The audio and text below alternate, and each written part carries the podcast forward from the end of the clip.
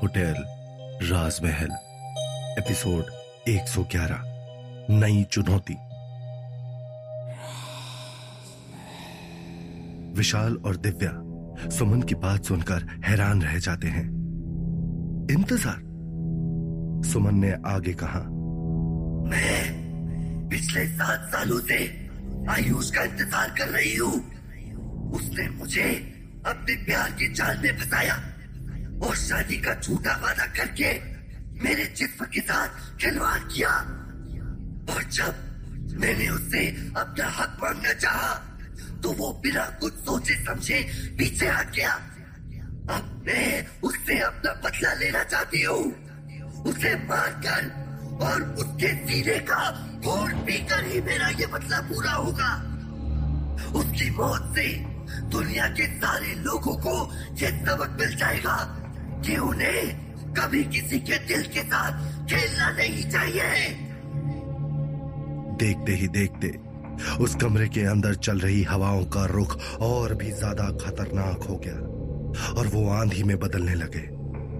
सुमन का गुस्सा भी उन हवाओं के साथ साथ बढ़ता चला जा रहा है और उसका चेहरा पहले से कहीं ज्यादा डरावना हो चुका है। मेरे कातिल को लेकर आओ, बदला चाहिए मुझे, बदला।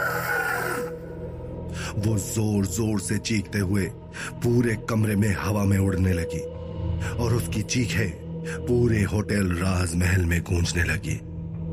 धीरे धीरे करके उस कमरे का सारा सामान नीचे गिर गिर कर टूटने लगा।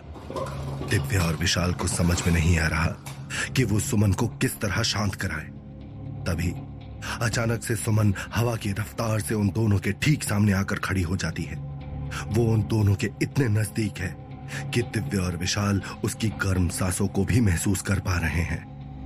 वो गुस्से से उन दोनों को घूर रही है और तभी उसने चिल्लाते हुए कहा, अगर तुम दोनों उसे लेकर यहाँ पर नहीं आए तो मैं इसी जगह, इसी कमरे में तुम्हारी समाधि बना दूंगी और कोई कुछ नहीं कर पाएगा।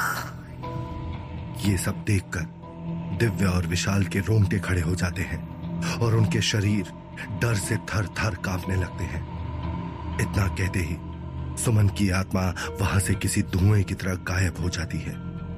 दिव्या और विशाल को अब पता चल चुका है कि श्रुति की आत्मा एक दूसरी आत्मा की कैद में है जिसने अपने प्यार की वजह से अपनी जान दे दी।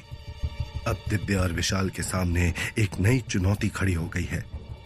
श्रुति को मुक्ति दिलाने के लिए उन्हें पहले सुमन की आत्मा को मुक्ति दिलानी होगी और उसके बॉयफ्रेंड को होटल राजमहल में लेकर आना होगा जिसकी वजह से उसने जान दी है।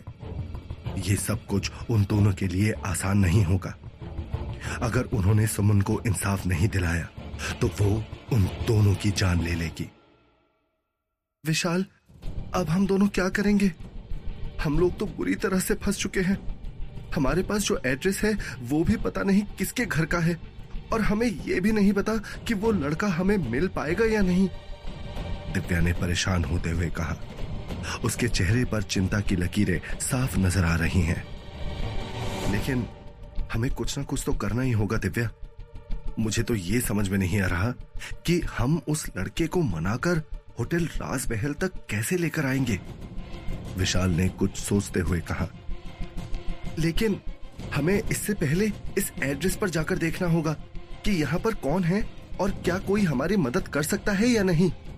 तभी होटल में लगी घड़ी साढ़े तीन बजने का इशारा करती है और पूरा होटल राजमहल आग की लपटों से घिरने लगता है। चारों तरफ चीखने चिल्लाने की आवाजें गूंजने लगती हैं। विशाल और दिव्या एक दूसरे का हाथ पकड़े होटल राजमहल से बाहर निकल जाते हैं। वहीं उनके पीछे खड़ा होटल राजमहल धू धू कर चलने लगता है। अपने हाथ में एक पता पकड़े विशाल और दिव्या किसी सोच में डूब जाते हैं। ये पता राजस्थान के सवाई माधोपुर जिले के एक गांव का है। तपती दोपहरी में आसमान से आग बरस रही है और दिव्या और विशाल बस में बैठे उस गांव की तरफ जा रहे हैं। ये गांव होटल राजमहल से काफी दूर है दिव्य और विशाल दोनों काफी ज्यादा थके हुए हैं। वो पिछले दो दिनों से सोए नहीं हैं और उनकी हालत काफी ज्यादा खराब हो रही है। उनके बाल बिखरे हुए हैं और उनके चेहरे पर थकान और कमजोरी साफ दिखाई दे रही है। दिव्या, तुम मेरे कंधे पर सर रखकर कुछ देर के लिए सो जाओ। तुम काफी ज्यादा थकी हुई हो और ठीक से सोई भी नहीं हो, विशाल ने प्यार से दिव्या के चेहरे को छूते हुए कहा। थके तो तुम भी काफी हो विशाल। जब भी होटल राजमहल में कुछ ना कुछ होता है मेरा दिल बैठ जाता है, क्योंकि सबसे ज्यादा चोट भी तुम्हें आती है और वो आत्माएं सबसे ज्यादा निशाना भी तुम्हें ही बनाती है। मैं तुम्हें बता नहीं सकती कि मैं हर वक्त कितने डर के साथ जीती हूँ। ये कहते हुए दिव्या के चेहरे पर विशाल के लिए घबराहट और प्यार दोनों एक साथ दिख रहे हैं। दिव्या की बात सुनकर विशाल का दिल पिघल गया और उसने जवाब दिया, तुम मेरी चिंता मत करो। पहले हमें श्रुति और सुमन को इंसाफ दिलाना होगा और उसके बाद मैं तुमसे वादा करता हूँ कि मैं अपना अच्छे से ख्याल रखूंगा। तुम्हें डरने की बिल्कुल भी जरूरत नहीं है। विशाल की बात सुनकर दिव्या के चेहरे पर एक सुकून की लहर दौड़ गई और उसने विशाल के कंधे पर अपना सर रख दिया। मगर कुछ ही देर बाद उसे अपने हाथ पर कुछ गीलापन महसूस हुआ और उसकी आंख अपने आप खुल गई। जब उसने अपनी आंखें खोलकर देखा तो उसके हाथ पर कहीं से खून टपक रहा है। ये सब देखकर दिव्या की चीख निकल गई। उसने घबराते हुए ऊपर देखा तो बस की छत से सुमन उल्टी लटकी हुई है।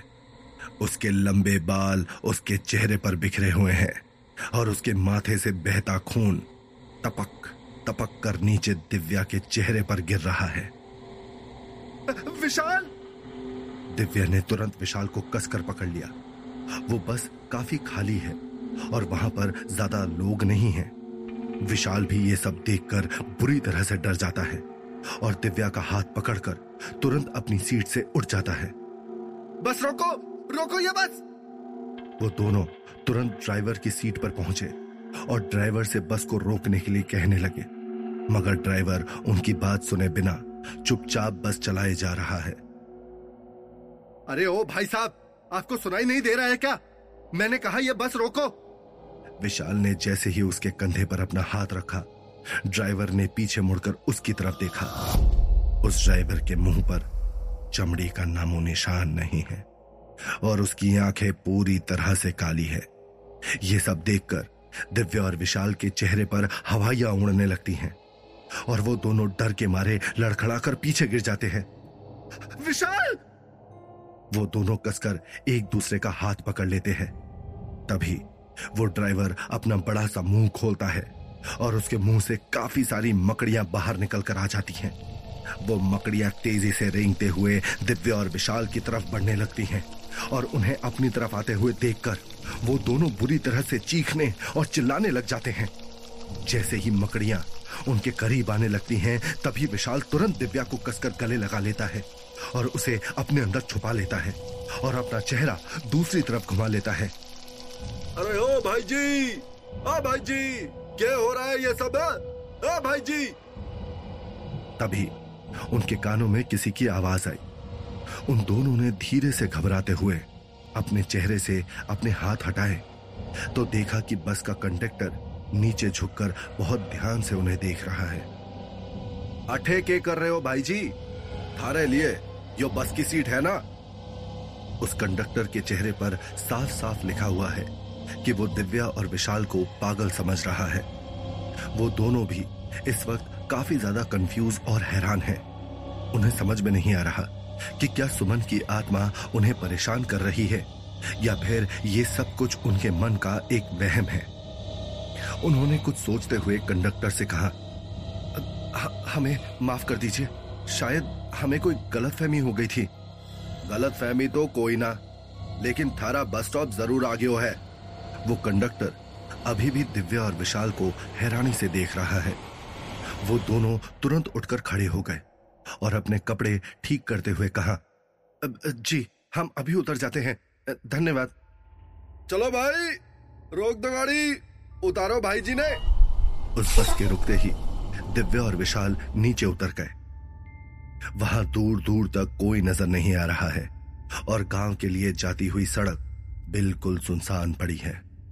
ऐसा लग रहा है जैसे उस गांव में बरसों से कोई आया ना हो। विशाल, हम लोग सही जगह पर तो जा रहे हैं ना? कहीं ऐसा ना हो कि ये सब कुछ किसी जाल का हिस्सा हो और हम दोनों फंस जाएं? दिव्या ने कुछ सोचते हुए कहा। ये सब तो हमें वहां पर जाकर ही पता चलेगा। दिव्या और विशाल ने देखा कि वो गांव काफी ज्यादा अजीब है। किसी भी घर का दरवाजा खोला नहीं हुआ है और सब लोग अपने घरों में बंद हैं। किसी भी घर से कोई बाहर नहीं निकला हुआ है और उन्हें दूर दूर तक कोई इंसान नजर नहीं आ रहा। उस पते पर पहुंचकर दिव्या और विशाल ने देखा कि वो एक छोटा सा घर है जिसके आंगन में एक बड़ा पीपल का पेड़ लगा हुआ है। उन्होंने वहां जाकर दरवाजा खटखटाया और अंदर से एक साठ साल के आसपास की उम्र की औरत कुछ बड़बड़ाते हुए बाहर निकली। उस औरत ने घाघरा चोली पहना हुआ है और अपने सिर पर लंबा पल्लू लिया हुआ है जिसका एक कोना उन्होंने अपने मुंह में दबाया हुआ है। अरे, इस तपती दोपहरी में कौन आ गया? अब दरवाजा खोलते ही वो औरत घूरते हुए दिव्या और विशाल को देखने लगी। हाँ जी, कौन हो आप? जी नमस्ते, मेरा नाम दिव्या है और ये विशाल है। हम दोनों जयपुर के होटल राजमहल से आए हैं। होटल राजमहल सात साल पहले जलकर पूरी तरह से राख हो गया था, मगर अब उसे फिर से बनाया जा रहा है। अब एक बार फिर से उसमें जो जो भी गेस्ट रहे हैं उनके घर पर जाकर उन्हें पार्टी और इनॉग्रेशन के लिए स्पेशल इनवाइट दिया जा रहा है। वह सब तो ठीक है, लेकिन आप लोग यहाँ पर आए क्यों हो? जी, क्या ये सुमन चौहान का घर है? विशाल ने आगे बढ़कर पूछा। ये नाम सुनते ही उस औरत ने तुरंत अपने पीछे घर के अंदर देखा और खुद बाहर आकर जल्दी से दरवाजा बंद कर दिया। ये सब देखकर दिव्या और विशाल काफी हैरान हो गए। बाहर आते ही उन्होंने धीमी आवाज में गुस्से से बोलना शुरू कर दिया।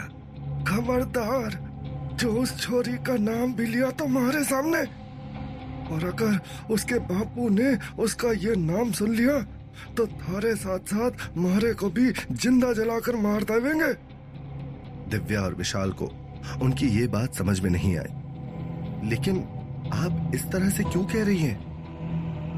मैं ऐसे क्यों कह रही हूँ? अरे, उस छोरी के कर्म ही ऐसे हैं तो मैं क्या करूँ? शहर में पढ़ने भेजा था और वहीं पर एक छोरे के साथ रंगरलियां मनाती रही।